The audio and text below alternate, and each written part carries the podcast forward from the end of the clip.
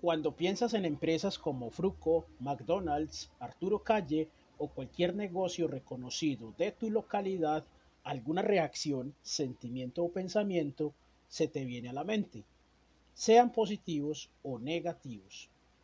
Esta respuesta emocional causada por una imagen o nombre de una empresa, producto o persona en particular se denomina marca.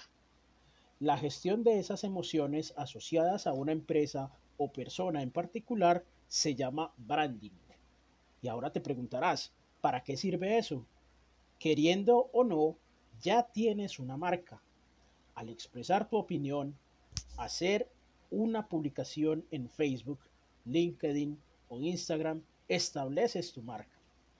Si tienes un emprendimiento, debes saber que las personas solo compran personas y dependiendo de lo que expreses, vas a generar por parte de los demás una serie de etiquetas y conceptos mentales sobre ti, los cuales pueden favorecer o perjudicar tu proyecto.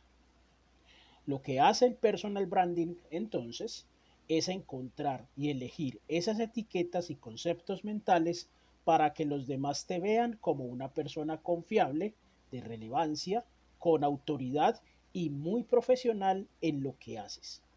Porque la gente escucha recomendaciones de las personas, no de empresas. Y tú eres el principal embajador de tu negocio.